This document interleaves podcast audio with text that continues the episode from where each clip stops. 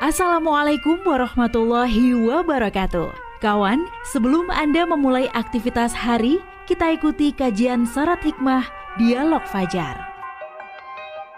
Assalamualaikum warahmatullahi wabarakatuh. Alhamdulillah kawan. Pagi hari ini saya Fitriana Ayu kembali bersama Anda di program Dialog Fajar. Semoga semuanya dalam keadaan sehat dan bersiap ya untuk mencari rezeki. Tapi sebelumnya kita juga mengkaji dulu Untuk menata batin, hati, jiwa semuanya dalam program Dialog Fajar. Dan di studio sudah ada Ustadz Umar Jaini Pimpinan pesantren Al-Quran Nurul Nurul Falah Surabaya. Assalamualaikum Ustadz Umar.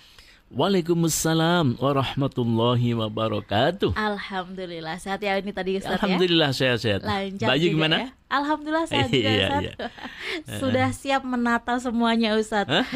Karena pagi hari ini tema kita itu menata jiwa untuk meraih rezeki Allah. Ah, iya, iya, biasanya iya, iya. biasanya itu kan begini ya Ustadz Umar. Kalau mencari rezeki atau meraih rezeki itu eh, persiapan yang utama adalah fisik juga, mental mm -hmm. juga. Yeah, ini yeah. kenapa jiwa itu harus ditata Ustadz dan yang seperti apa juga untuk penataannya. Monggo selengkapnya bersama Ustadz Umar Jaini. Ya, kawan, terima kasih. Assalamualaikum warahmatullahi wabarakatuh. Waalaikumsalam warahmatullahi Alhamdulillah alladzi khalaqal mauta wal hayata liyabluwakum ayyukum ahsanu amala. Ashhadu an la ilaha illallah wa ashhadu anna Muhammadan abduhu wa rasuluh. Allahumma salli wa sallim ala habibika Sayyidina Muhammad wa ala alihi wa sahbihi ajma'in amma ba'du. Ya kawan, memang hidup ini tidak bisa lepas dari rezeki. Rezeki bagi seorang muslim semua datangnya dari Allah Subhanahu wa taala. Secara umum saya memang rezeki itu sebenarnya ada yang bersifat materi dan ada yang bersifat non materi. Yang sifat materi ya ini orang kadang-kadang lebih banyak pandangannya yang namanya rezeki itu sifatnya materi. Hmm. Ya uang gitu ya. Ya Betul. uang, kemudian benda-benda dan hmm. sesuatu itu yang disebut mat apa rezeki. Tapi sesungguhnya rezeki itu sangat luas. Segala sesuatu pemberian Allah itu adalah rezeki, baik yang sifatnya materi dan non materi. Yang non materi apa? Ya kesehatan, ya punya relasi yang banyak, kemudian uh, apa rumah tangga yang tentram itu rezeki. Bahkan para ulama-ulama sufi apa pun yang datang dari Allah yang termasuk menyakitkan atau menjadikan uh, sulitan, hmm. misalnya sakit, misalnya mendapatkan musibah apa itu, ya. itu bagi orang-orang uh, sufi itu rezeki semuanya. Masya Allah itu yang tidak kuat kalau kita iya. seperti itu ya. yang ada malah cobaan, ya, ujian baik, ya kawan. Ya gitu. mungkin uh, untuk tataran-tataran itu jadi semua pemberian Allah itu bagi hmm. bagi seorang muslim itu adalah rezeki atau pemberian dari Allah Subhanahu wa taala. Nah, kawan, rezeki dalam hal yang ini adalah bagaimana yang mungkin sering menjadi pemahaman umum yaitu hmm. rezeki yang sifatnya materi itu. Hmm. Jadi memang sekali lagi bahwa hidup kita ini tidak bisa lepas untuk mencari rezeki, untuk mencari nafkah, hmm. menafkahi anak-anak kita, menafkahi keluarga, itu adalah memang perintah Allah Subhanahu wa taala.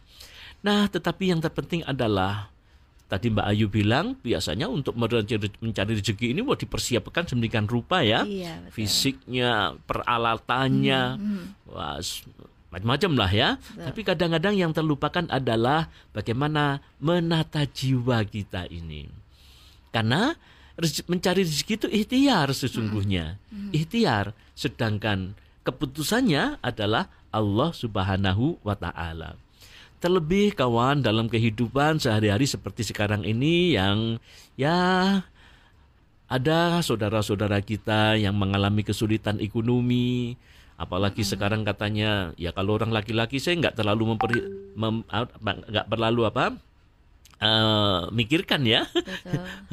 apa katanya sekarang beras-beras naik gitu kan ya? Iya, iya beras naik komoditas-komoditas naik gitu kan? Nah menghadapi kehidupan yang seperti sekarang ini memang sangat penting untuk menata jiwa kita ini. Hmm. karena apa? Dengan menata jiwa yang baik itu akan menumbuhkan optimisme. Jadi orang muslim itu selalu optimis hidupnya. Hmm. karena apa?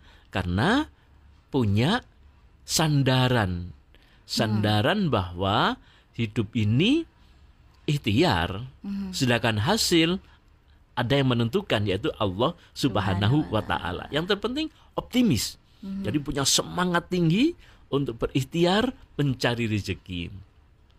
Nah, dengan menata jiwa yang baik itu maka ketika kita mencari rezeki Allah ini katakanlah bekerja di alam raya ini akan selalu di jalan yang lurus. Jadi dia akan takut kalau melakukan pekerjaan-pekerjaan yang menyimpang dari aturan Allah Subhanahu wa taala.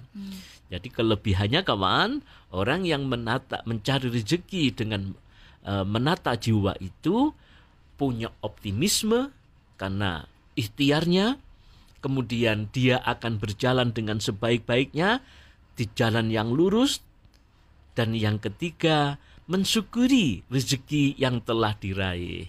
Masya Jadi ya, itu aja kuncinya.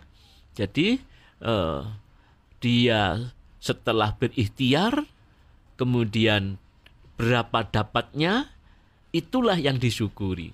Sehingga kawan dengan menata jiwa yang baik itu seorang muslim hatinya itu nggak gemrengseng. Apa itu gemrengseng Mbak Ayu? Lupa saya bahasa. Eh, apa ya Ustaz ya? Lebih ke tenang, Kurangnya itu loh ya.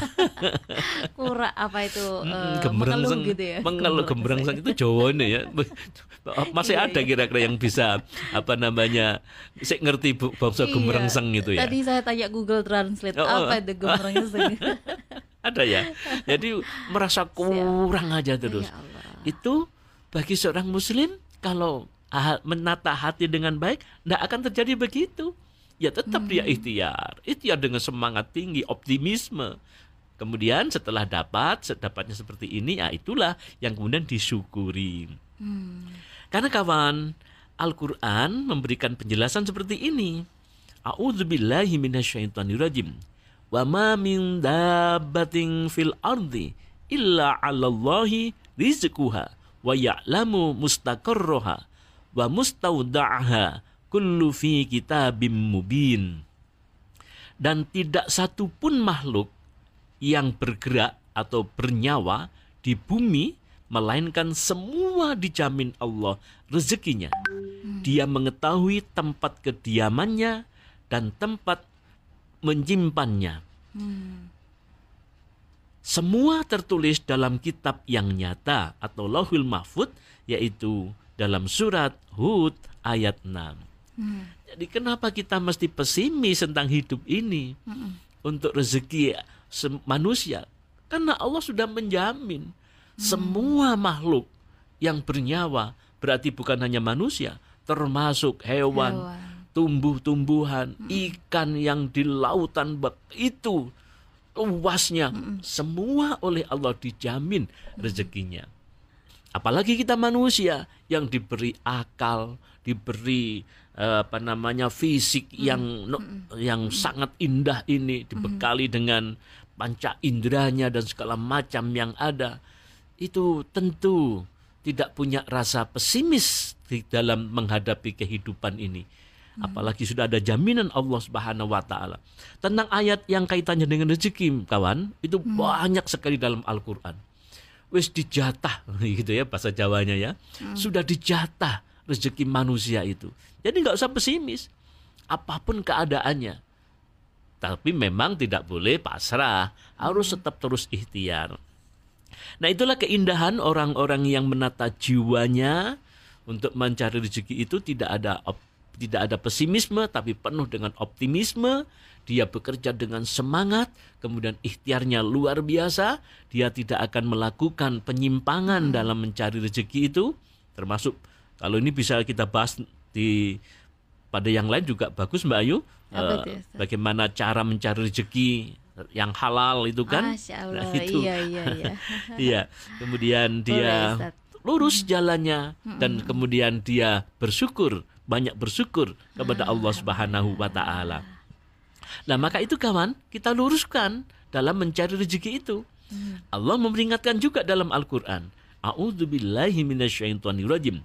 Wabtagi fima atakallahu darul akhirata wala tansa nasibaka minad dunya wa ahsin kama ahsanallahu ilaik wala tabgil fasada fil ard innallaha la yuhibbul mufsidin.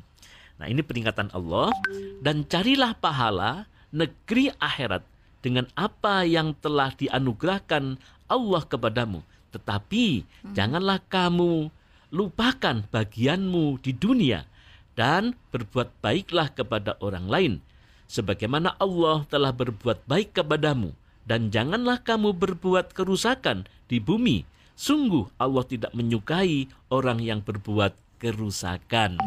Jadi kawan, ayat ini mengingatkan kepada kita agar kita terus mengejar apa? eh, mengejar hari akhir. Bagaimana kita mempersiapkan hari akhir di akhirat sana itu dengan memperbanyak amalan-amalan perilaku-perilaku yang baik, ibadah kita itu tujuan akhirnya. Jadi manusia itu tujuan akhirnya adalah bagaimana nanti harus sukses ketika di akhirat sana. Maka di dunia ini harus dipersiapkan dengan semaksimal mungkin dengan sebaik-baiknya dengan amal-amal perbuatan yang diridhoi oleh Allah agar hidupnya sukses kelak di akhirat. Tetapi kata Allah, jangan lupa Jangan lupa kehidupan duniamu juga harus difikirkan. Boleh kaya. Gitu kan kira-kira begitu. Iya. Boleh punya harta, tapi jangan sampai lupa akhiratmu atau sebaliknya, akhiratmu kamu kejar, tapi jangan lupa juga kehidupan duniamu jangan sampai engkau sengsara. Nah, kalau sudah dapat rezeki di dunia ini bukan untuk sombong dan angkuh. Nah, kira-kira begitu. Karena tidak boleh berbuat kesombongan dan kerusakan di ayat tadi itu. Maka untuk apa rezeki? Rezeki untuk mempersiapkan di akhirat. Jadi jangan terbalik kawan. Jadi yang terbalik itu bagaimana?